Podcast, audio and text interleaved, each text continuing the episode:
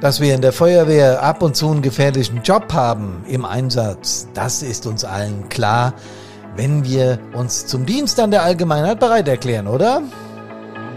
Spätestens in der Ausbildung lernen wir das. Hier ist Hermann von Brandpunkt. Servus, hallo und Gude!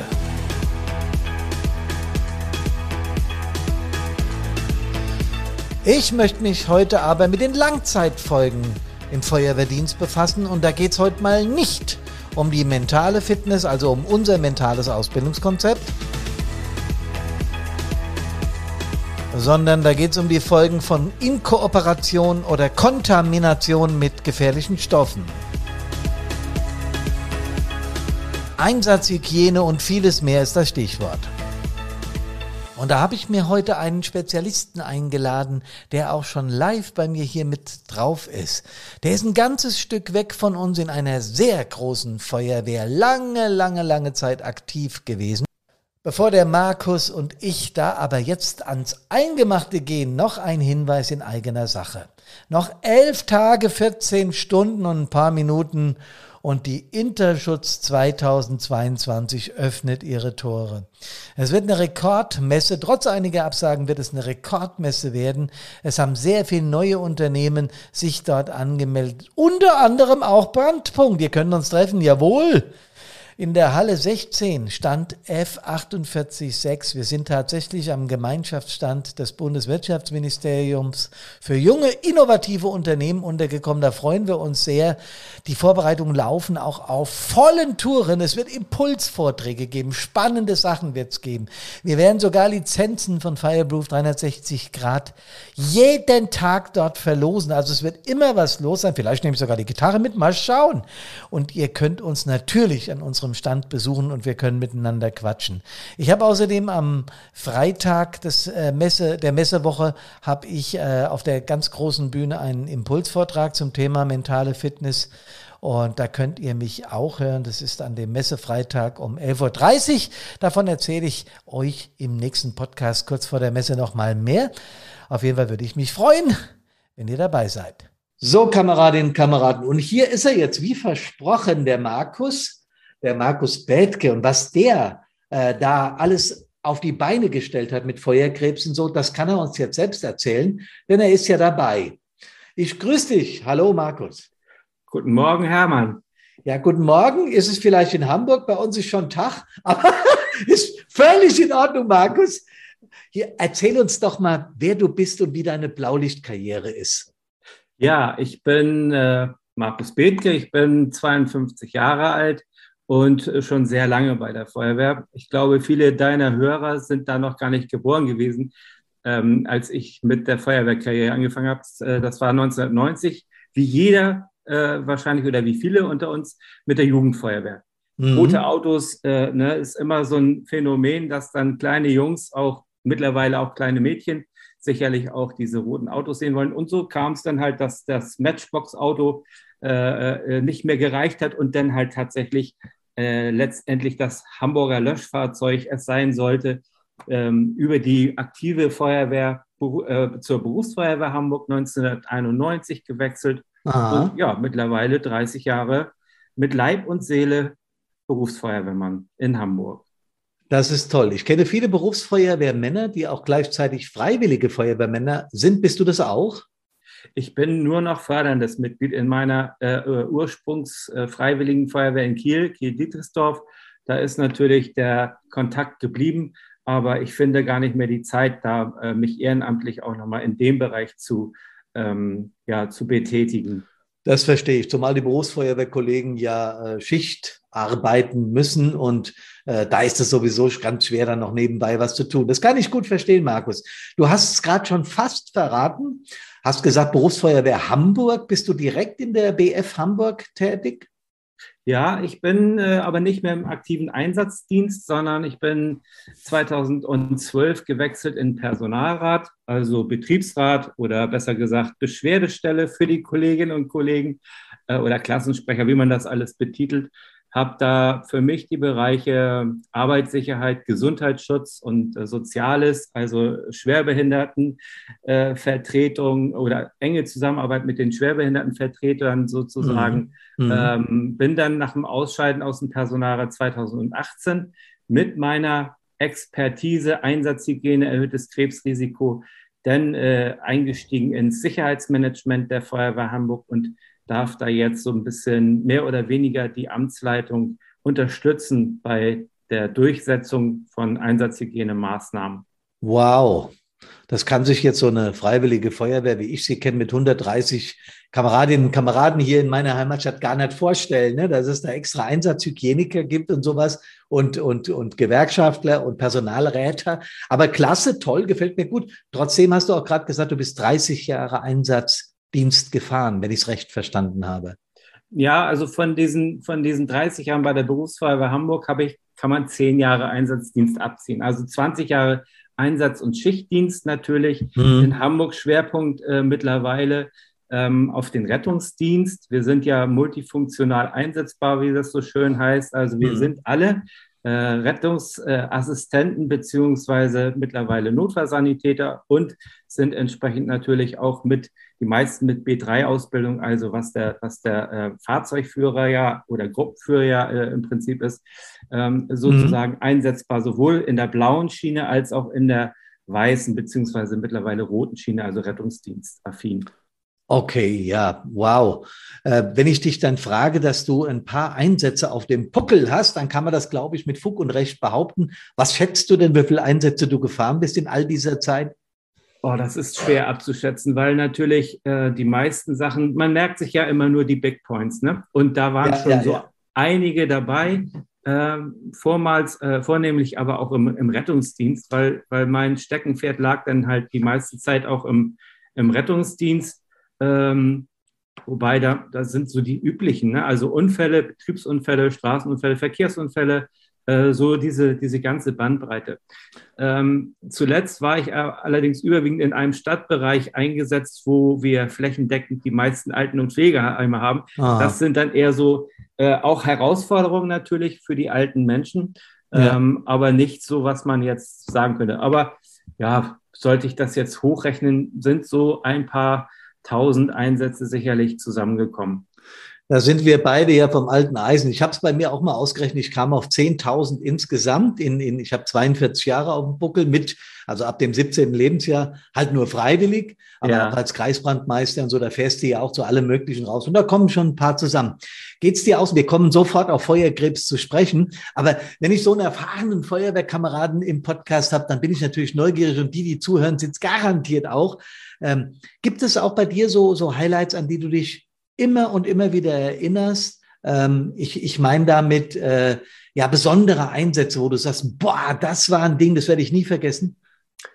Ähm, bestimmt, da müsste ich tatsächlich aber drüber nachdenken, weil erstmal, ich bin ja zehn Jahre raus aus dem Einsatzdienst mhm. und dann hat man dann doch äh, äh, sozusagen die meisten Einsätze schon verarbeitet, Gott sei Dank. Weil mhm. da äh, liegt ja auch der Hase im Pfeffer meistens mit den posttraumatischen Belastungsstörungen. Da so kann ich ja. glücklicherweise von mir behaupten, ich habe das alles sehr gut verarbeitet. Natürlich, wenn man sich mit Kollegen unterhält, die man lange nicht gesehen hat, dann kommt noch der eine oder andere Einsatz hoch, wo mhm. man sagt, Mensch, da haben wir aber Glück gehabt, dass wir da so alle äh, lebend rausgekommen sind. Und ähm, ja, das ist, ist wohl tatsächlich auch so. Das meiste ist ja auch Tagesgeschäft. Ne? Da merkt man sich nicht den kleinsten Wohnungsbrand aber da waren doch schon so Messerstechereien, Schießereien, wo du als Löschfahrzeug zur Erstversorgung gefahren bist, waren da schon dabei oder irgendwelche spektakulären äh, ähm, Gebäudebrände, äh, so wo du dann denkst, äh, frei nach dem Motto, sie kommen vom Schwimmen. Ne? Also ja. mit, als erstes Fahrzeug und da kannst du ja nicht viel machen. Und sagt das, genau das sind die Einsätze, die man sich dann auch immer mhm. merkt und sicherlich im Pensionsalter dann halt auch drüber schmunzelt und dann sagt, ja, wir sind schon geile Typen gewesen, so als Löschknechte. Markus, man merkt auch, dass du diese berühmte norddeutsche Ruhe ausstrahlst. Ja? Das ist ja schon mal was. Aber kommen wir zu ernsten Themen. Ähm, du hast äh, mitgegründet oder, oder gar selbst gegründet Feuerkrebs. So heißt das. Und die beiden Begriffe, wenn man die miteinander kombiniert, kommt man natürlich auch sehr schnell drauf, welche Intention damals bei dir dran lag, warum du das gegründet hast. Vielleicht kannst du mal über Feuerkrebs grundsätzlich etwas sagen und vor allen Dingen, wie du drauf kamst, das zu gründen. Ja, also der Kickoff war im Prinzip ein Seminar in Bergen in Norwegen ähm, 2014, wo wir äh, damals noch als Berufsverband Feuerwehr ähm, eingeladen waren, daran teilzunehmen. Und natürlich denkst du, ja gut, Feuerwehrleute und Krebs kann durchaus sein, aber für mich im Fokus stehen da eher die Rückenerkrankungen, die Herz-Kreislauf-Erkrankungen bei Feuerwehrleuten durch den Schichtdienst, durch die Belastung. Ne? Also du weißt selber, wir tragen bis zu 40 Kilo an Equipment mit uns rum und das geht durchaus auch mal auf den Rücken und auf die Pumpe. Ja. Dann kommen die Einsätze, die man halt als belastend empfindet, wo wir äh, tatsächlich nicht mehr äh, nichts mehr tun können. Wir kommen zu spät oder wir, wir sind nicht in der Lage, die Menschen zu retten. Das belastet. Also posttraumatische Belastungsstörung auch Warum aber Krebs? Und je mehr ich mich auch auf diesem Seminar mit äh, Kameraden aus Australien, aus Kanada und aus äh, Norwegen, Schweden, Dänemark, Finnland unterhalten habe, fielen mir auch zunächst in Hamburg Kameraden ein, die ja auch an Krebs verstorben sind und oder Aha. erkrankt waren. Mhm. So, und äh, habe ich gedacht, natürlich gibt es äh, auch in Deutschland dieses Thema. Warum sollte es hier anders sein? Und äh, wir haben dann ähm, an die an die Bundeskanzlerin damals dann halt die Studienlage, die hier gar nicht so bekannt war, geschickt und Frau Merkel hat uns eingeladen ins Bundesministerium für Arbeit und Soziales. Ähm, da haben wir dann das Thema vorgebracht und die DGUV, die Deutsche Gesetzliche Unfallversicherung, hat dann für sich entschieden, jupp, wir müssen da präventiv tätig sein. Vielen Dank für den Hinweis. So, und für mich ist es aber der Zeitpunkt gewesen, wo ich gesagt habe, ich will mehr machen und äh, mehr heißt äh, auch breit aufgestellt. Also ich will das Ganze nicht auf Gewerkschaftsebene belassen, weil da hast du immer deine, deine Freunde und deine Feinde, ne, sag ich mal so, als du als ehemaliger Arbeitgeber ähm, mhm. äh, kannst da sicherlich auch ein Lied von singen, was jetzt die Arbeit mit der Gewerkschaft, mit den Forderungen und sowas betrifft, sicherlich. Ähm, also ich wollte den runden Tisch, Tisch, haben, wo alle die Möglichkeit haben, sich einzubringen und unabhängig von Dienstgrad oder von entsprechender Herkunft was zu tun. Insofern habe ich dann Feuerkrebs gegründet mit zwei weiteren Personen als Gesellschafter. Mhm. Und wir haben 2016 angefangen, äh, haben erstmal auf den Zettel geschrieben, wo wird das enden in einem Jahr oder wo wird es hingehen in fünf Jahren? Und meine, meine ursprünglichen äh, Erwartungen, sag ich mal so, wenn ich denn welche gehabt haben sollte, sind weitestgehend überschritten worden, weil mittlerweile ich brauche ja nicht mehr Klinken putzen, sondern die Hersteller, die Produzenten, die äh, Konfektionäre, die kommen bei uns äh, an und äh, wollen was mit uns zusammen machen, Prävention und auch eine Verbesserung der, der, äh, der PSA beispielsweise. Und ja, wir haben vor Corona-Zeiten haben wir 7000 Teilnehmer in unseren ähm, Veranstaltungen gehabt. Das ist schon mhm. mal eine gute Nummer. Und das wird ja auch potenziert. Das heißt, die reden wiederum mit, mit anderen Feuerwehren und so wird das Thema Einsatzhygiene ähm, weiter vorangebracht. Allerdings ist mein Fokus nach wie vor auf der Anerkennung äh, von Krebs bei allen Feuerwehrleuten. 1,25 Millionen sind es, glaube ich, in Deutschland. Ja. Als äh, Berufskrankheit oder als wie Berufskrankheit äh, sozusagen behandelt werden muss. Okay, okay. Also wenn ich es richtig verstehe, bist du drauf gekommen, dass es möglicherweise so ist, dass Feuerwehrleute durch ihren Einsatzdienst äh, mehr an Krebs oder häufiger an Krebs erkranken als der normale Bürger äh, oder die Bürgerin? Also ja, also das Risiko ist erhöht gegenüber den, äh, dem Rest der Bevölkerung durch die Tätigkeiten. Das hat natürlich unterschiedliche Ursachen.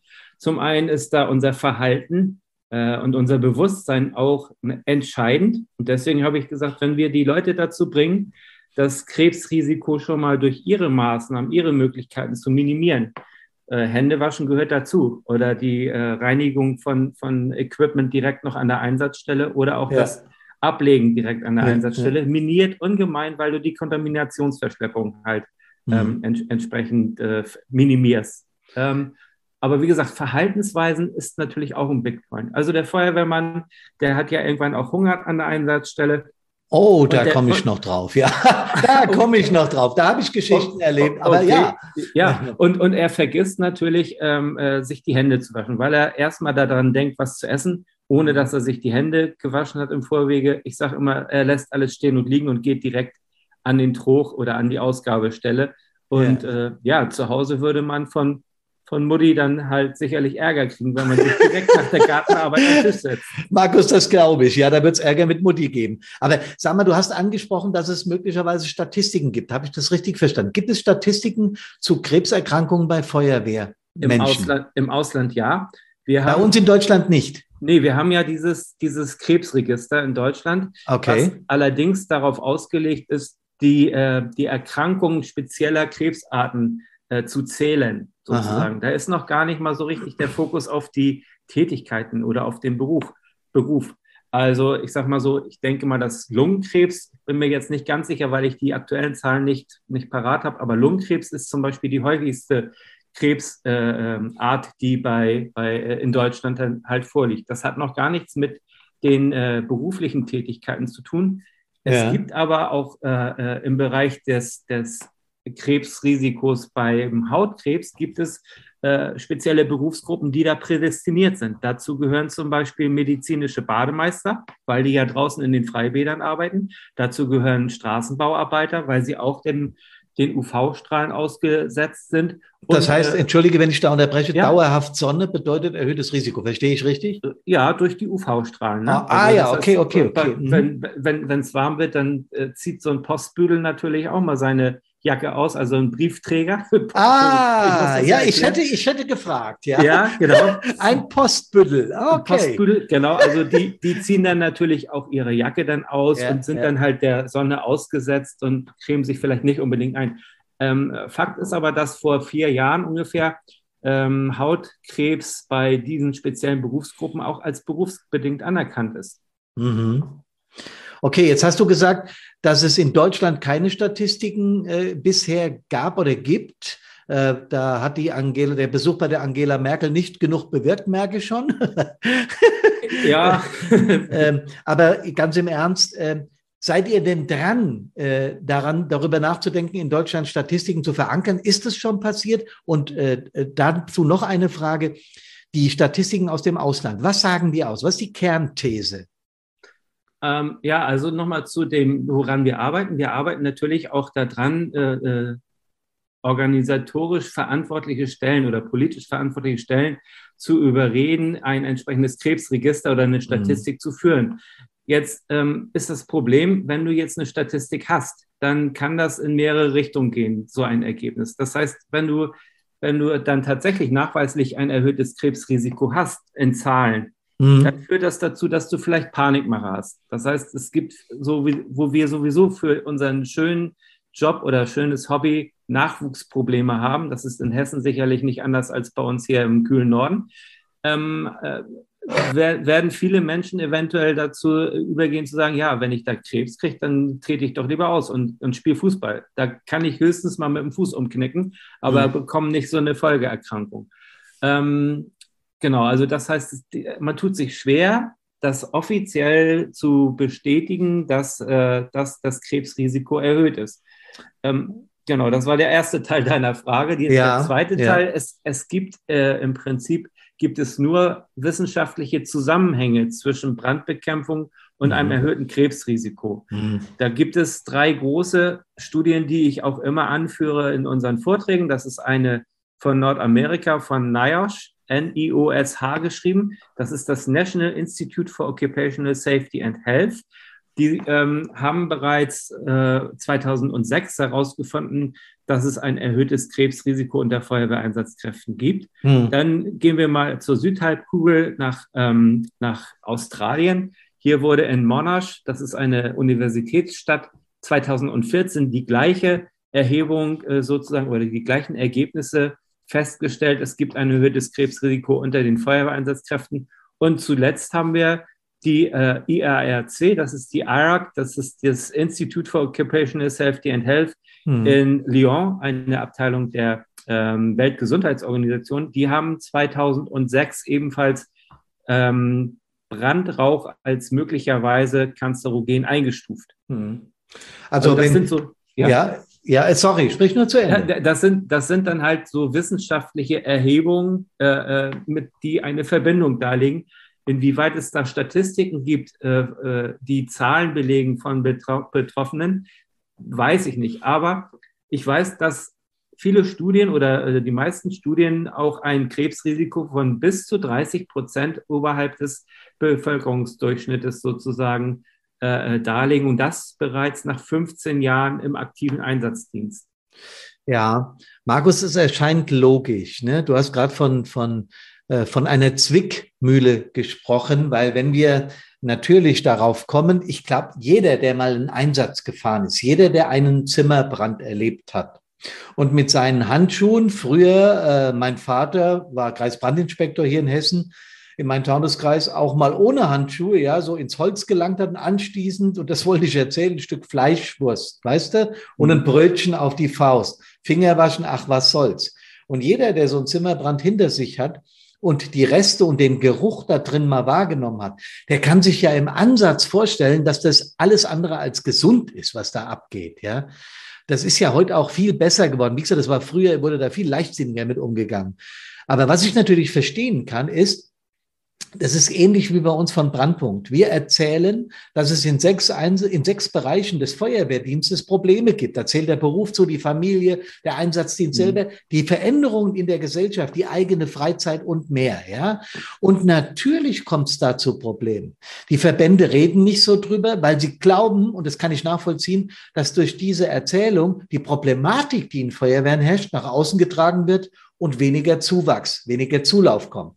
Wir haben sowieso schon viel weniger, wie eigentlich auf der, auf der Paylist stehen. Ich meine damit nicht die Berufsfeuerwehren, sondern die Freiwilligen. Da sind die Zahlen, sagen wir mal, kritisch.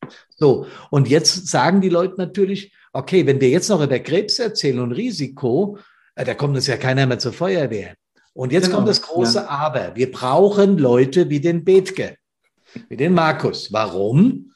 Naja, weil du uns dadurch auch ein Stück Sicherheit vermittelst. Das ist meine Auffassung dazu. Und wenn du sagst, die Statistiken sind da, die muss man genau interpretieren, genau lesen, so glaube ich trotzdem, dass jeder von uns in der Lage ist wahrzunehmen, wenn ich kohlrabenschwarze Hände habe, ja, und damit an, durch mein Gesicht fahre und äh, das inhaliere über die Haut oder auch über Inkubation oder wie man das nennt, aufnehme, dass das nicht gesund ist, kann sich jeder vorstellen. Wie erlebst du denn inzwischen Einsatzhygiene an Einsatzstellen? Hat sich das gebessert oder wie, wie schaut es aus? Oder seid ihr auch genau in dem Punkt unterwegs, präventiv? Ja, das ist ja unser, unser Haupt, äh, ähm, unsere Hauptmöglichkeit, was zu machen. Wir erreichen die Leute natürlich über Präventivmaßnahmen, Information, Aufklärung und äh, äh ja, Schulung sozusagen, mhm. als dass wir denen sagen, äh, wir brauchen da eine, eine Berufskrankheit. Weil Berufskrankheit, da schließt du vom Wording her schon mal die 1,2 Millionen eigentlich aus, weil das ja nicht Berufsfeuerwehrleute sind, sondern freiwillige Kräfte. Ja. Ähm, das ist das eine. Wir müssten da also auch äh, rechtliche Grundlagen schaffen für eine Anerkennung, selbst wenn es halt aus dem Bereich der, der, ähm, des Freiwilligen, des Ehrenamtes sozusagen äh, mhm. Äh, kommt. Ähm, äh, zum anderen, wie gesagt, jetzt habe ich den Faden verloren. Jetzt das macht, das macht gar nichts. Hast du ganz viele, ganz viele Fragen irgendwie gestellt, aber ja. ähm, ja, ich wollte nochmal darauf eingehen. Wir haben in Deutschland, sage ich mal, so eine 50-50-Einstellung. Die einen sagen, lass mal bloß nicht äh, diese Büchse der Pandora öffnen. Aha. Also was die Leute nicht wissen, ähm, das, da, da befassen sie sich dann auch nicht mit. Äh, ich bin immer ein Freund von ehrlichen Worten. Und ähm, deswegen bin ich der Meinung, wir können die Feuerwehr zu einem relativ sauberen äh, Hobby machen, wenn wir alle mitarbeiten. Das heißt, wenn die Alten, die Klamotten und die PSA äh, und die Knickkopflampen an der Einsatzstelle noch eintüten oder reinigen, so dass dann auch die Jugendfeuerwehren oder die Ausbildungsbereiche der Feuerwehren entsprechend mit sauberem Gerät auch arbeiten können. Das mhm. kostet mhm. sicherlich zusätzlich auch noch ein bisschen Geld. Und natürlich ist es äh, ein Problem, wenn, wenn ich als Arbeitgeber meine Leute zum Einsatz weglasse, dann ist das das eine. Aber warum soll ich dafür noch äh, bezahlen, wenn die danach noch sauber machen sollen? Hm. Weißt du, die Einsatzdauer, die verlängert sich ja dadurch, auch wenn du eine konsequente Einsatzhygiene machst, weil du dann eben nicht nach dem Einsatz direkt in deine Privatklamotten wieder einsteigst und wieder zurück an deine Drehbank äh, im, im, ähm, im Betrieb gehst oder den Pinsel in die Hand nimmst, wieder so, solche Sachen. Das heißt, wir haben diese Aufklärung, die auch wirklich äh, ein Bewusstsein schafft und die Frage war, glaube ich, auch, wie, wie, geht, wie entwickelt sich das in Deutschland? Habe ich schon ähm, eine ganze Menge Konzepte auch bekommen von Feuerwehren, die dann gesagt haben, Mensch, Markus, wir haben da mal was zusammengeschrieben. Ähm, was hältst du davon? Ja. Äh, das kann ich aber natürlich äh, schon einmal durchlesen und sagen, ja, ich würde es aber so und so und so machen, aber ich weiß ja gar nicht, wie es vor Ort aussieht. Ähm, wenn ich gar nicht die Möglichkeit habe, ähm, äh, im Gerätehaus zu duschen, weil da eventuell gar kein Warmwasseranschluss vorhanden ist. Aha. Oder weil wir nach wie vor die Umkleidemöglichkeiten hinter den Löschfahrzeugen nur haben, wo sich die Leute dann halt bei der, ähm, beim, beim Auffüllen des Federspeichers auf dem Alarm sozusagen, ne, wenn das Fahrzeug schon läuft, dann ziehen die sich in den Dieselmotoremissionen. Ja, ja, klar. Das sind alles so kleine Sachen, wo dann auch die Feuerwehrunfallkassen dahinter sein sollten. Ich bin der Meinung, dass die sogar noch vehementer auch solche Sachen betreiben und die Gemeinden auch nochmal so ein bisschen auf den Pott setzen und sagen, Leute, wenn ihr das nicht macht, Arbeitsschutz ist, ich meine, das ist Paragraph 5 des Arbeitsschutzgesetzes, gilt auch für die freiwilligen Feuerwehren, muss umgesetzt werden, dass sie ihre Arbeit äh, gesund äh, auch erledigen können. Also die Kommune muss dafür sorgen, dass die Kameraden äh, gesund bleiben. Das ist ja ein Grundsatz. Das ist ein, das ist ein Grundprinzip, da hast du völlig recht. Und ich glaube auch, dass das Bewusstsein, und da hätte ich gern von dir noch mal eine Einschätzung, das Bewusstsein dafür, also für Einsatzstellenhygiene in den letzten Jahrzehnten äh, völlig gewachsen ist. Das liegt natürlich an euch, an Feuer Krebs, an dem, was ihr tut. Ihr tut ja eine ganze Menge. Und äh, da kommen wir gleich noch drauf. Aber glaubst du, dass das Bewusstsein, äh, die, die, die präventive Art, mit solchen Dingen umzugehen und die Nachsorge nach Einsätzen, dass sich, äh, Einsätzen, dass sich das verbessert hat in unserem Land? Auf, auf jeden Fall. Und da sind wir nicht alleine schuld, sondern das sind dann auch immer, immer andere Leute, die natürlich auch sich schlau gemacht haben, die Zeitungen lesen, die äh, von der, von der, von der, vom Feuerwehrmagazin über die Brandschutz zum Beispiel auch informiert werden und entsprechend agieren. Hm, das Problem ist allerdings, dass wir eine Studienlage haben oder äh, alle haben sie auf diese Studie von der DGUV gewartet, wo dann halt entsprechend der Nachweis geführt wurde, wie viele PAKs sind im Blut vorhanden. Was Jetzt, ist das? Das äh, polyzyklische aromatische Kohlenwasserstoffe. Das okay. ist ja diese Studie, wo, ähm, wo über Urinproben gemessen wird, wie viele, wie viele dieser polyzyklischen aromatischen Kohlenwasserstoffe, ein, ein Verbrennungsprodukt sozusagen, ähm, über die Haut aufgenommen im Urin nachweisbar ist. Da gibt es dann einen gewissen Spiegel. Okay. Der, der ist von, ich sag mal so, von, von äh, 40 Prozent bis über 100 Prozent, geht dann aber irgendwann wieder auch zurück. Ähm, äh, das führt aber nur den Nachweis, dass, es, dass wir eine Kontamination oder eine Inkorporation von Stoffen haben, aber nicht, wie die Folgen davon sind. Ich sage mal mhm. so, wenn wir, wenn wir im, im Regen arbeiten, also Bäume sägen auf der Straße, auf der Landstraße im Herbst, nächsten Tag legen wir auf der Nase mit einer Erkältung, dann wissen wir, da haben wir uns nicht richtig ja. abgetrocknet. Bei Krebs hast du immer gar nicht die direkte Kausalität dazu. Und äh, das ist das Problem, dass die Leute natürlich äh, wissen, zum Beispiel vom Rauchen kann man auch Lungenkrebs bekommen. Aber der, der, ähm, äh, der leidenschaftliche Raucher, der äh, hat bis jetzt noch keinen Krebs gekriegt, also ne, kann das nicht unbedingt stimmen mit diesen Statistiken oder mit diesen Geschichten, zumal äh, unser Altbundeskanzler Helmut Schmidt ja auch sehr alt geworden ist mit dem Rauchen. Ja. Ähm, deswegen ist es immer dann auch eine Schwierigkeit, so zu argumentieren. Okay, ähm, das verstehe ich, ja. Ich, ich denke mal, das ist wirklich dann äh, die Entwicklung ist gut, aber ich denke, wir haben in den nächsten Jahren noch sehr viel vor. Denn gerade in den sozialen äh, äh, Netzwerken sieht man immer mal wieder irgendwelche Fotos von Feuerwehren, die, die es wirklich lieben, sich im Dreck zu suhlen, sozusagen, mhm. oder halt entsprechend äh, eine, eine konsequente Einsatzhygiene nicht unbedingt vonstatten geht. Äh, und ja, wir haben, wir haben oftmals den Fehler gemacht, dass wir, dass wir diese Situation anhand eines Fotos bewertet haben. Was mir mittlerweile auch leid tut, weil wir ja nicht dabei waren. Es kann ja, durchaus sein, ja, dass ja. es dann halt eine Momentaufnahme ist und äh, wir, wir versuchen mittlerweile dann auch den direkten Kontakt zu den Feuerwehren zu suchen, um sie eben nicht, ähm, sag ich mal, an Pranger zu stellen. Und die Kultur diesbezüglich ist auch schon gut. Wir bekommen das gerade in den sozialen Netzwerken auch immer mit, dass andere Leute, die Fan von Feuerkrebs sind, auch diese Aufklärungsarbeit übernehmen. Also wir haben ja keine, keine Mitglieder in dem Bereich, aber ich wir verstehe, haben ja. sehr viele Menschen, die sagen, Mensch, die haben gar nicht so unrecht, die Jungs und Mädels von Feuerkrebs. Da äh, können wir auch mal äh, in die Bresche springen und äh, ähm, dann argumentativ den Leuten sagen, ey, ähm, das sieht aber jetzt, es ist nicht so, so schön, sag ich mal so. Ja, Gera ja. Gerade solche nachgestellten Szenen, wie zum Beispiel Werbung für feuerwehrtechnisches Gerät, da sieht mhm. man immer noch gerne die rußgeschwärzten Gesichter. Und argumentativ ist es nur Theaterschminke. Aber ich sag mal so, das Bewusstsein oder ähm, das Auge sieht ja diesen Schmutz und denkt, Feuerwehrleute, Helden, schmutzig. Ja, und macht gar nichts, kann ja nichts passieren. Ne? Genau, ich kenne genau. kenn ja keinen, der Krebs bekommen hat. Deswegen halte ich, ja. deswegen halte ich auch so Studien für ungemein wichtig. Und ich bin, äh, äh, Markus, da sind wir wirklich äh, Geschwister oder Brüder im Geiste, weil ich versuche ja auch auf der mentalen Ebene, also die psychischen Auswirkungen, die Feuerwehrarbeit hat, und ich meine nicht nur im Einsatz, auch in den Gremien, äh, also auch in der basisdemokratischen Arbeit von Feuerwehren äh, wirken wir ja mit unseren Programmen hier von, von, von Brandpunkt ein, weil auch da gibt es keine Nachweise. Welche psychosomatischen Folgen hat es denn, wenn du ständig unter Stress bist? Ja. Ja. Und ich telefoniere gerade mit, mit den hessischen Feuerwehrchefinnen und Feuerwehrchefs. In, in, zu 95 Prozent sind es Männer, aber es ist, müsste sich auch mal ein bisschen was ändern, sind wir ja dabei.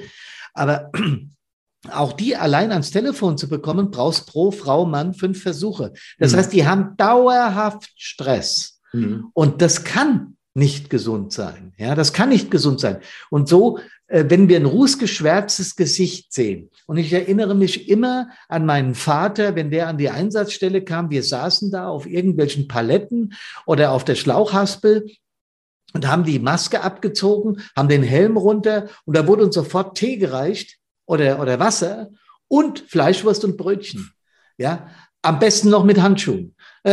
ja, ja. Also, das war wirklich früher, ich meine, das ist heute, glaube ich, nicht mehr denkbar, oder? Erlebst du sowas noch? Doch, Gibt, doch, doch. Was gibt's also, noch? Na klar, also die Bevölkerung ist natürlich, sieht, dass die Feuerwehr äh, da reinläuft, läuft, wo, wo andere rauslaufen und sie wollen das natürlich auch gerne unterstützen. Ja. Nicht, nur, nicht nur im Brandeinsatz. Du weißt ja, äh, das Ahrtal letztes Jahr, wo es diese ja. verheerende Flut gab, da wird dann natürlich auch äh, ähm, von, von, von den Nicht-Betroffenen, die wollen Hilfe leisten, äh, äh, kochen Kaffee, bringen, bringen Stullen dann vorbei und ja. die Kameraden, die, die essen. Jetzt, jetzt müsste man theoretisch diese Bürger wieder wegschicken. Also sagen, ja, ja, mhm. schön, dass ihr das gemacht habt. So, die kommen aber nie wieder. Die sind enttäuscht von, von den Feuerwehrleuten, weil sie das nicht annehmen wollen, diese Hilfe. Und ich sag mal so, wir halten unseren Hintern ja für die Bevölkerung oftmals hin. Und so ist auch, es. Auch deswegen muss man das mehr kommunizieren, dass wir schon auch äh, das, das gerne machen. Aber solche Gesetzesgrundlagen brauchen, um gerade auch die Spätfolgen vom Ahrtal, das weißt du nicht, wie es in 20 Jahren mit den Menschen ist, dass die vielleicht irgendwelche ähm, Hautexzeme haben, weil die in irgendwelchen äh, ähm, Gruben da äh, äh, geschaufelt haben mit, mit den bloßen Händen und sich nicht äh, großartig geschützt haben. Das war auch im Hochsommer. Und äh, da kann es dann auch zu chronischen Erkrankungen im, in der Folge geben. Nur es hat nie jemand wahrscheinlich dokumentiert, dass mhm. er da gewesen ist. Das sind diese Expositionsdatenbank, die wir dann auch entsprechend brauchen, die auch ja. gesetzlich gefordert sind. Genau. Einfach auch, um zu sensibilisieren, denn wenn wir, wenn wir Veröffentlichungen zu diesem Thema haben, dann haben wir ja definitiv auch wissen wir, äh, welche Gefahren auf uns lauern und können da präventiv dran gehen. Da bin ich aber auch beim, beim Thema oder bei meiner nächsten Frage, Markus. Ähm, ich sehe hier vor mir ein, eine Ausbildungs, äh, einen Ausbildungsteil von, von einer Firma. Ich will jetzt gar nicht drauf eingehen, deswegen eier ich so rum. Einsatzhygiene, Technik, Taktik, Einsatz. Und geschrieben hat es ein gewisser Markus Bethke, den ich gerade am Mikrofon habe. Ähm, ich nehme an, dass es da um Hygiene an Einsatzstellen geht und so weiter. Und das bringt mich zu der Frage, was empfiehlst du im Ausbildungsplan der Feuerwehr Einsatzhygiene aufnehmen? Ähm, was sind nützliche Hilfen für den Bereich Hygiene? Und was hast du da veröffentlicht, dass man vielleicht mal ungefähr eine Ahnung davon bekommt, wie man da präventiv dran gehen kann? Ja, also das Buch, was du angesprochen hast, ähm, ist ein Gemeinschaftswerk von sechs feuerwehraffinen Menschen oder von sieben, besser gesagt. Ich bin, will die Lorbeeren gar nicht für mich haben. Ich bin mhm. allerdings als Herausgeber dort auf dem, auf dem Buch zu finden. Ja, ähm, ähm, ja wir, wir äh, berichten in dem, in dem Buch von der Entstehung überhaupt erstmal. Warum ist das in Deutschland ein Thema? Das sind, äh, geht dann auch in rechtliche Grundlagen hin, womit wir dann entsprechend auch Ver Verantwortungsträger äh, dann mit erreichen, weil die müssen das ja auch erstmal wissen. Was sind da Gesetzesgrundlagen? Worauf basieren äh, die Erforderlichkeiten einer Expositionsdatenbank, also einer Dokumentation von Arbeiten mit kanzerogenen Stoffen? Das hm. äh, ist dann halt auch argumentativ gut zu wissen, warum müssen wir was umsetzen. Wir haben in dem Buch, geben wir Tipps und Hinweise, die nicht äh, ähm, als Alleinstellungsmerkmal, also nicht allgemein nur richtig oder nur falsch sind, sondern das sind unsere Einschätzungen, wo wir denken, wir gehen daran. Das äh, soll dann entsprechend die Indianer erreichen, sprich die, die äh, Truppmänner, mhm. aber auch die Häuptlinge, also sprich die Führungskräfte. Und äh, unsere Empfehlung geht dahin, dass wir schon im Bereich der Minis bei den Feuerwehren, also ja. die bis zu Sechsjährigen, glaube ich, sind es oder noch kleiner, dass man den schon spielerisch, äh, pädagogisch, ähm, da haben wir auch Freunde, ähm, die, die diese, diese Geschichten auch bei den Jugendfeuerwehren auch voranbringen mit Konzepten, Entsprechend äh, Erwin P. Mark ist da ein Tipp, ein Hinweis, vielleicht kennst du den. Der, der wohnt ungefähr fünf Kilometer von mir entfernt und Na, wir haben schon manchen Abend miteinander verbracht, weil er, weil er mal in meiner Feuerwehr war. Ah, siehst du, genau. Grüße also, an den Erwin von hier aus, von, von uns beiden aus von, dem Podcast. Ne, Markus? Auf jeden Fall, genau. So klein ja. ist die Welt. Siehst du, ja, Feuerwehr, Feuerwehr ist halt einfach auch klein. Aber wie gesagt, ähm, wir fangen da an, das ist wie so ein Zangenangriff, musst du dir das ja. vorstellen. Du musst im, im Prinzip bei den Führungskräften sensibilisieren, organisieren, dass die eben nicht ohne Artenschutz äh, äh, den Angriffstrupps zeigen, wo die noch Nachlöscharbeiten durchzuführen haben. Ne? Also äh, ab einem gewissen Dienstgrad ist man, glaube ich, immun, meint man, diese sogenannte Kordelatmung.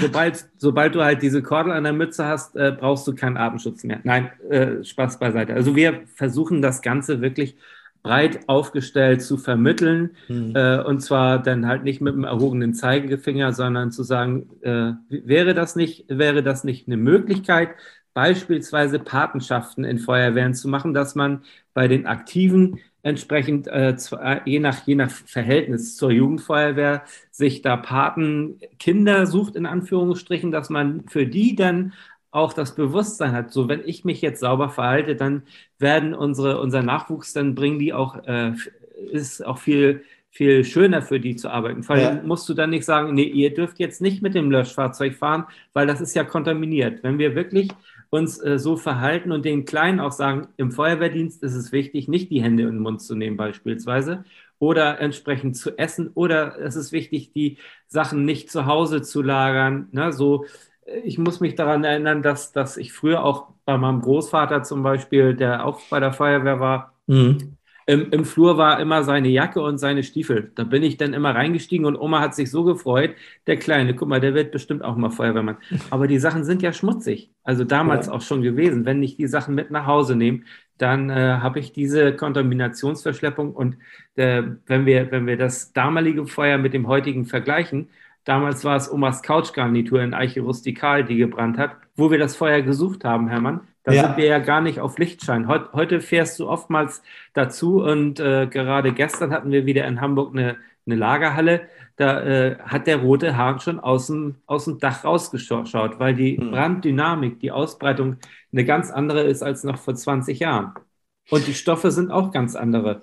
Das stimmt und ich glaube, sie sind äh, extrem gefährlicher noch wie früher. Ja, ich habe, ich kann mich erinnern, Markus, einer meiner ersten Großeinsätze war bei einem schwedischen Möbelhaushersteller. Ich will jetzt den Namen gar nicht sagen, aber die äh, Fabrikhalle war blau äh, und gelb und das ganze Ding hat gebrannt. Da gab es keine Brandwände, keine Abschnitte, kein gar ja. nichts. Ja. Und der Rauch war kilometerweit zu riechen und nur unmittelbar am Einsatz geschehen. Ich stand damals auf einer Drehleiter, habe mit dem Wenderohr abgelöscht und hatte natürlich PA auf und bin dann nach 25 Minuten ausgewechselt worden. Aber wie du gesagt hast, die Kordelträger drumherum standen alle mitten im Sud ja, und hatten genau. nichts auf. Mhm. Ja. Und ich habe damals schon so bei mir gedacht, also ganz richtig kann es eigentlich nicht sein, ja. Äh, aber ja, es hat sich Gott Lob gebessert. Und wenn ich über deine Veröffentlichung gesprochen habe, dann äh, will ich da dieses Mal bewusst Werbung für machen.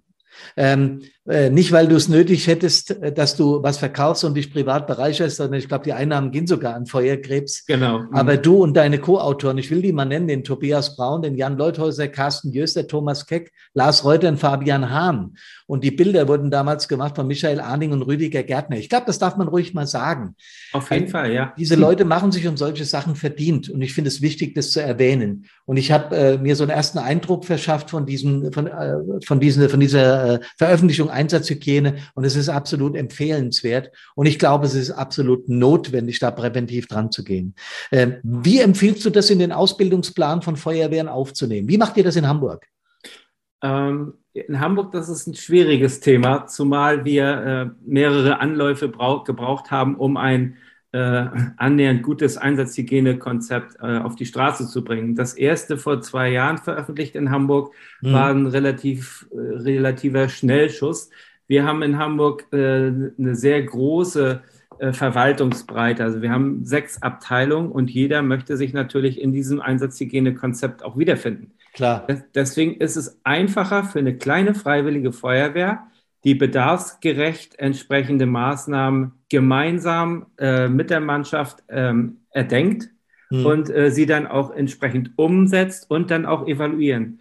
Ich bin echt ein Freund davon, dass man sagt, das ist jetzt nicht fertig, sondern wir fangen erstmal an damit äh, und gucken dann, wie es ankommt, wie es umgesetzt wird, was daran noch verbesserungswürdig ist und äh, brauchen wir dann tatsächlich so ein äh, Zwölf-Tonner für eine Feuerwehr, wo wir dann halt eine Dusche drauf haben? Oder reicht es, wenn wir uns tatsächlich an der Einsatzstelle äh, komplett erstmal entkleiden in einem aufblasbaren Zelt oder vielleicht mhm. nur so einen kleinen Pavillon, dass mhm. man da halt äh, äh, guckt, ob das ausreichend ist und äh, entsprechende Maßnahmen. Wie gesagt, ich kann kein, kein Stangenkonzept anbieten, weil mhm. da sind die Feuerwehren zu unterschiedlich, auch in den rechtlichen äh, äh, Grundlagen natürlich. Und ich kann nicht sagen, ja, dann fordert ihr halt ein neues Gerätehaus. Das ist manchmal ja. wirklich schwierig.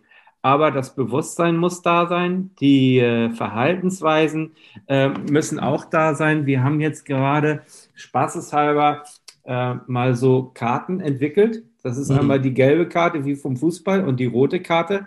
Die Zuhörer können es leider nicht sehen, aber ich beschreibe das mal. Die haben die Größe von diesen normalen Karten und auf der gelben Karte äh, steht drei, drauf, sei auch du ein glänzendes Vorbild. Das ist im Prinzip für diejenigen, die das Ganze so ein bisschen ignorieren, die dann halt einfach sagen, Nö, was soll das, äh, das haben wir schon immer so gemacht und das ist auch immer gut gegangen. Und äh, äh der, die Botschaft ist, schützt dich und andere, weil Brandfolgeprodukte äh, eine Vielzahl von Bestandteilen beinhalten, darunter Gefahrstoffe, die toxisch, aber auch Krebs, äh, äh, krebserregend sein könnten ähm, und über die Atemwege und so weiter aufgenommen. Deine PSA kann dich nur schützen, wenn Verhaltensweisen sitzen. So, und äh, du kannst damit anfangen, bleib sauber und gesund. Und die rote Karte ist schon etwas härterer Tobak, wenn dann halt meistens auch vielleicht äh, der, der Wehrführer selber seinen schmutzigen Helm äh, immer noch mitträgt und äh, es ablehnt diesbezüglich, dann äh, ist ja die, die Botschaft, wir können uns nur davor schützen durch die Umsetzung einer konsequenten und nachhaltigen Einsatzhygiene. Deswegen zeigt dem Krebs die rote Karte. Und äh, wie gesagt, das sind so kleine, kleine Dinge, die man optisch natürlich auch ähm, äh, nicht mit dem, wie gesagt, moralischen Zeigefinger, sondern äh, als, als, als Giveaway sozusagen mhm. ähm, auch über unseren Feuerwehrshop, weil wir können das natürlich nicht alles immer verschenken oder verschicken. Äh, deswegen haben wir so einen Fanartikel-Shop, wo man solche Sachen auch bei uns bestellen kann. Ja, ich bin gerade drauf hier auf meinem iPad, während ich mit dir diesen äh, Podcast aufnehme. Und eine absolut sinnige Sache, weil damit wird ja die Arbeit auch von Feuerkrebs, wie ich es vorhin gesagt habe, unterstützt. Seid ihr eigentlich auch auf Messen vertreten? Kann man euch da sehen?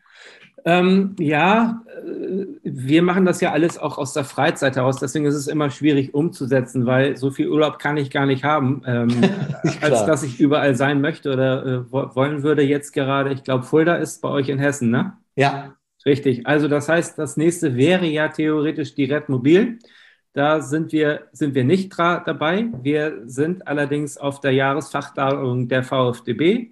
Mhm. Die ist in Würzburg, ich glaube Anfang, äh, nee, Ende, Ende Mai. Und natürlich sind wir auf der Mutter aller Feuerwehrmessen. Interschutz. Interschutz, genau, ja. vom 20. bis 25. bis 26. Juni, Gott sei Dank nach zwei Jahren Abstinenz, wo, oder beziehungsweise immer wieder äh, verschieben durch Corona. Ja. Wir haben äh, in Halle 12 äh, B46 unseren Stand und freuen uns natürlich sehr auf äh, viel Zulauf, weil wir haben ein interessantes Programm.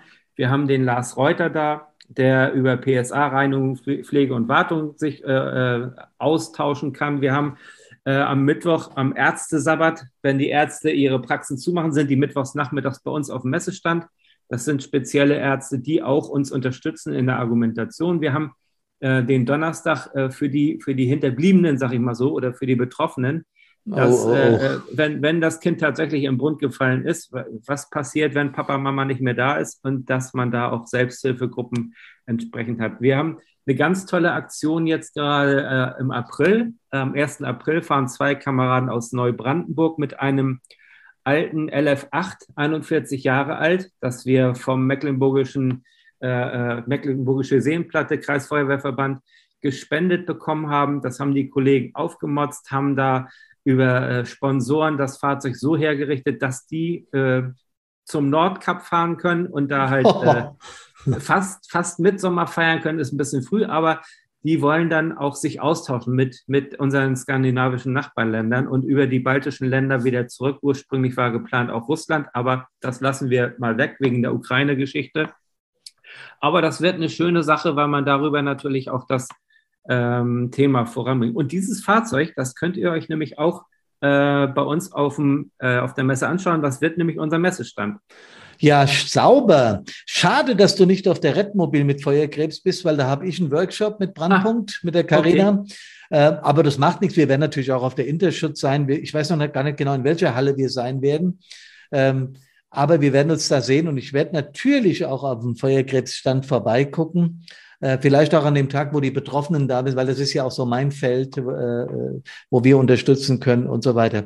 Ja, ihr, ihr merkt, liebe Kameradinnen, liebe Kameraden, liebe Freunde von Brandpunkt on Air. Es gibt Menschen, die sprechen genauso viel wie ich und genauso schnell. Ne? Und der Markus hat aber Gott, der hat so viel mitzuteilen und er hat so viel erreicht mit, mit, mit dieser Plattform, mit dieser gemeinnützigen Einrichtung, dass ich da absolut den Hut vorziehe. Wie kann man denn mit euch, Markus, außer über eure Homepage feuerkrebs.de in Verbindung kommen?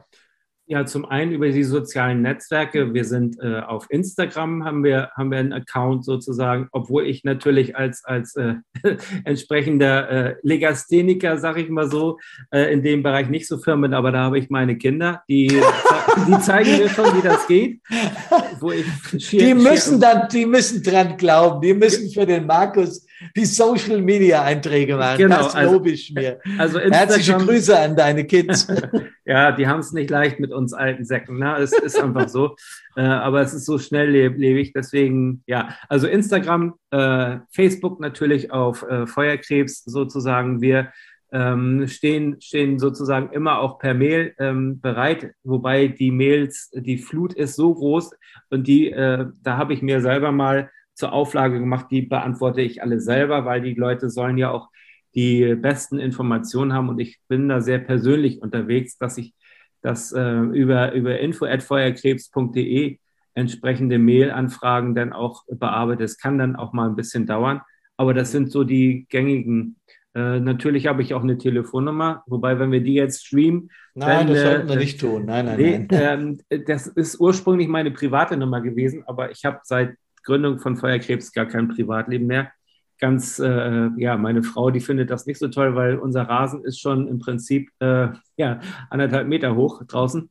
äh, nein, Spaß beiseite. Es ist ja doch so, dass dieses Hobby mittlerweile mehr als ein Hobby ist und die Verbindung von Feuerwehr Hamburg zu dem Hobby ist im Prinzip äh, schleichend.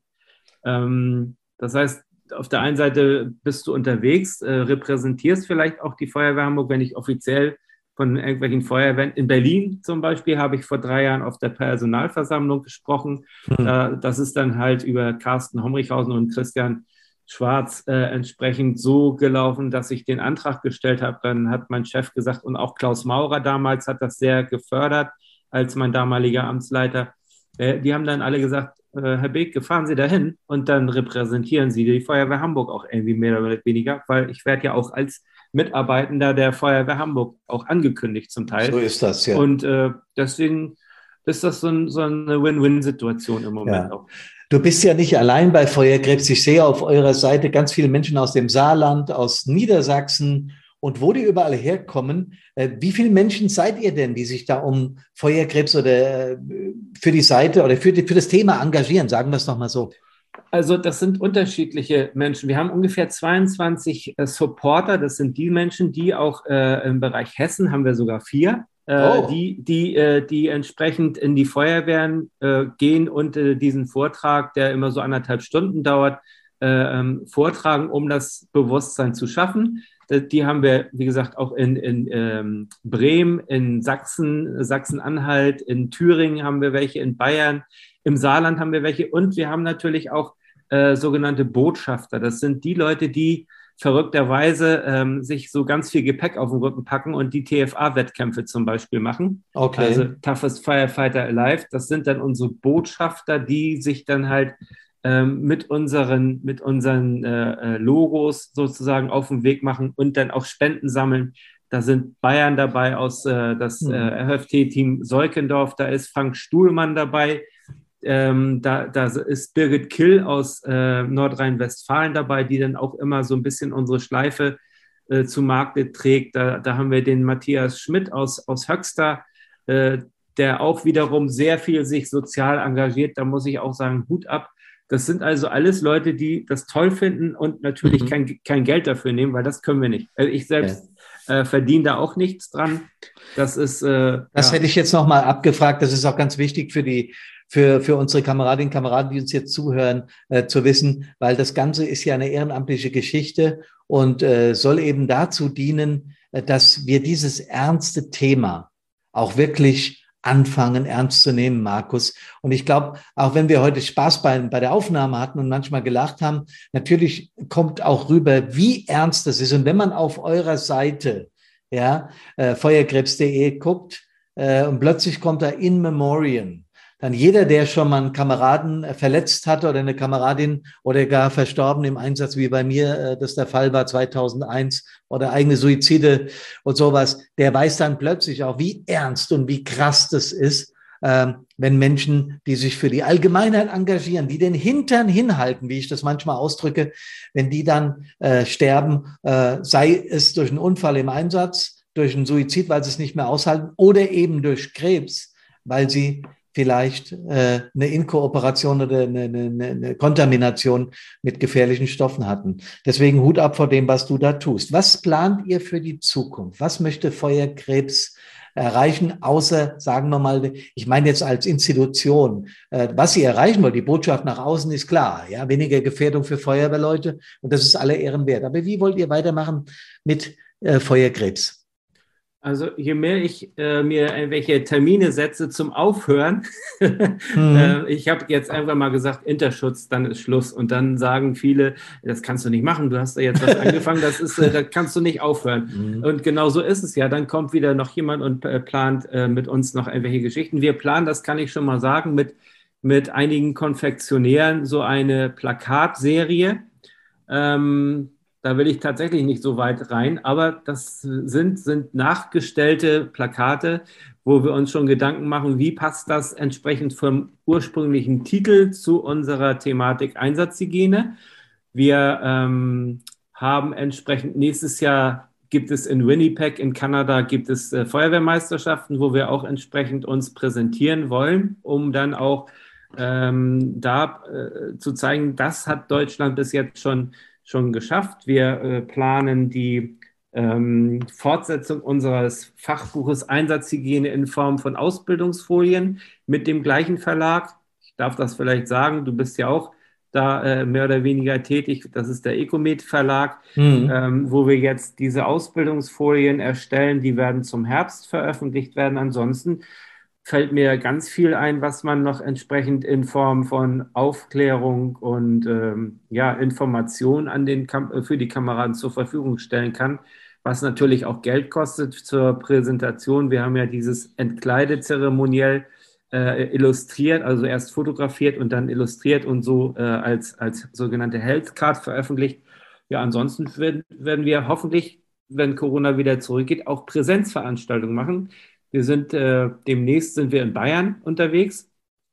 Äh, Sulzbach-Rosenheim heißt das, glaube ich. So, ja, so heißt das, ja. Genau.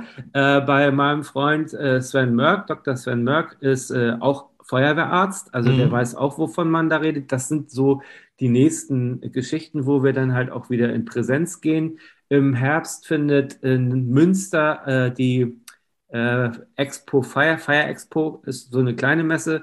Dann äh, kann man natürlich uns auch anschreiben, wenn es Hausmessen irgendwo gibt, wo wir dann auch da vor Ort, also wir versuchen das Ganze über die, die Breite äh, äh, sozusagen mhm. voranzubringen, sowohl bei den Herstellern als auch bei den Kameradinnen und Kameraden selbst, weil bei den Herstellern ist immer noch Luft nach oben bei der Verbesserung ihrer, ihrer entsprechenden äh, feuerwehrtechnischen Gerätschaften, die mhm. zum Schutz von uns natürlich weiterentwickelt werden können. Lieber Markus, wir haben schon fast eine Stunde voll und ich habe es überhaupt nicht gemerkt. Ich könnte mit dir ewig weiterquatschen und ich bin sicher, wir werden es an anderer Stelle auf der Messe oder wo wir uns auch immer im, im Feuerwehralltag der Bundesrepublik Deutschland treffen werden, tun. Ich möchte dir ganz, ganz, ganz herzlich danken, nicht nur für deine positive Art und Weise und für diesen Podcast, sondern vor allen Dingen dafür, dass du den Gedanken an präventive Aufklärung für unsere Kameradinnen und Kameraden Land auf, Land ab, ich möchte mal sagen, im deutschsprachigen Raum, äh, das hat wahrscheinlich auch schon in die Schweiz und Österreich ausgestrahlt. Du nickst, äh, ich stelle es mir so vor. Das wird auch in anderssprachige Länder ausstrahlen, im wahrsten Sinne des Wortes. Und ich habe es vorhin gesagt, es klingt immer so ein bisschen, naja, was soll schon passieren? Wenn ihr auf die Seite von feuerkrebs.de geht, die übrigens auch Spenden annimmt, das steht auf dieser Seite auch drauf, und es engagieren sich verschiedene Firmen, um diese Firma, um, um, um feuerkrebs.de zu unterstützen, dann lest mal bitte, diese Seite ist unseren Brüdern und Schwestern gewidmet, die im Verlauf ihres aktiven Feuerwehrlebens an Krebs erkrankt und am Ende daran gestorben sind. Und wenn ihr da nach unten scrollt und seht die Bilder von vielen Kameraden, jungen Kameraden, mittelalten Kameraden, die durch Krebs im Feuerwehrdienst gestorben sind, da wird es einem anders. Da läuft einem eine Gänsehaut über den Rücken. Und dann wird auf einmal mit einer Wahrhaftigkeit und mit einer Wucht klar, Markus, warum das, was du da getan hast mit deinen äh, Leuten zusammen, aller, aller, aller Ehren wert ist. Einen stillen Applaus von allen Feuerwehrleuten für dich. Da bin ich überzeugt von allen, die zuhören. Du hast das Schlusswort. Oh, damit war ich jetzt gar nicht. Ähm, ja, doch, natürlich. Hermann, vielen Dank. Äh, es ist ja so, du hast bei mir angefragt durch deine Kollegin sozusagen und wir sind sehr schnell nach dem ersten Telefonat zur Vorbereitung dieses, äh, dieser Aufnahme ähm, haben wir diese, diese Brüderlichkeit sozusagen. Und ich sehe ja. es tatsächlich auch so und ich praktiziere das. Es wird oftmals belächelt, weil natürlich ist es ähnlich wie auf dem Fußballplatz da kämpft man zusammen und dann geht man auch auseinander. Und so ist es vielleicht auch bei der Feuerwehr, zumindest auch bei den Berufsfeuerwehren, weil da äh, bist du immer darauf angewiesen, dass du immer auch Verantwortung und eine Hand für dich und eine Hand für den Kameraden haben musst. Mhm. Äh, natürlich geht man dann auseinander und äh, selbst wenn man dann eine andere Feuerwache äh, äh, versetzt wird zu einer ja. anderen Wache, dann ist man dann doch auf der ursprünglichen Wache sehr schnell wieder aus den Augen, aus dem Sinn aber uns verbindet eins und das ist äh, halt die, der Wunsch, Menschen zu helfen, ähm, Menschen zu retten, äh, Menschen aus einer misslichen Lage zu befreien. Aber wir müssen auch selber an uns natürlich denken. Und deswegen würde ich mich freuen, wenn, ähm, was immer auch der Fall ist, nach den Vorträgen, die Leute sind betroffen von dem Thema, aber merken, Mensch, ja, so dumm ist der Bethke, der Schlaumeier aus Hamburg gar nicht. Ähm, wir können sehr viel selber machen, aber ich denke, dass die Kommunen auch Verantwortung tragen sollten und das Ganze nicht nur finanziell und nicht nur mit einem Glas Bier und einer Currywurst einmal im Jahr vom Bürgermeister sozusagen äh, zu unterstützen, sondern wirklich auch zu sagen, ja, die Leute haben das verdient und äh, sind es wert, entsprechend so behandelt zu werden. Hermann, vielen Dank. Ich äh, danke dir ganz herzlich und ich wünsche Feuerkrebs für die Zukunft ja noch viel, viel, viel mehr Mitglieder, noch viel, viel, viel mehr Spenden, eine, eine Ausweitung auf die ganze Republik mit vielen Botschaftern, denn diese, wie gesagt, Geschichte ist es allemal wert. Lieber Markus, herzlichen Dank, alles Gute und Grüße nach Hamburg. Vielen Dank. Tschüss. In. Hamburg sage ich viel Tschüss.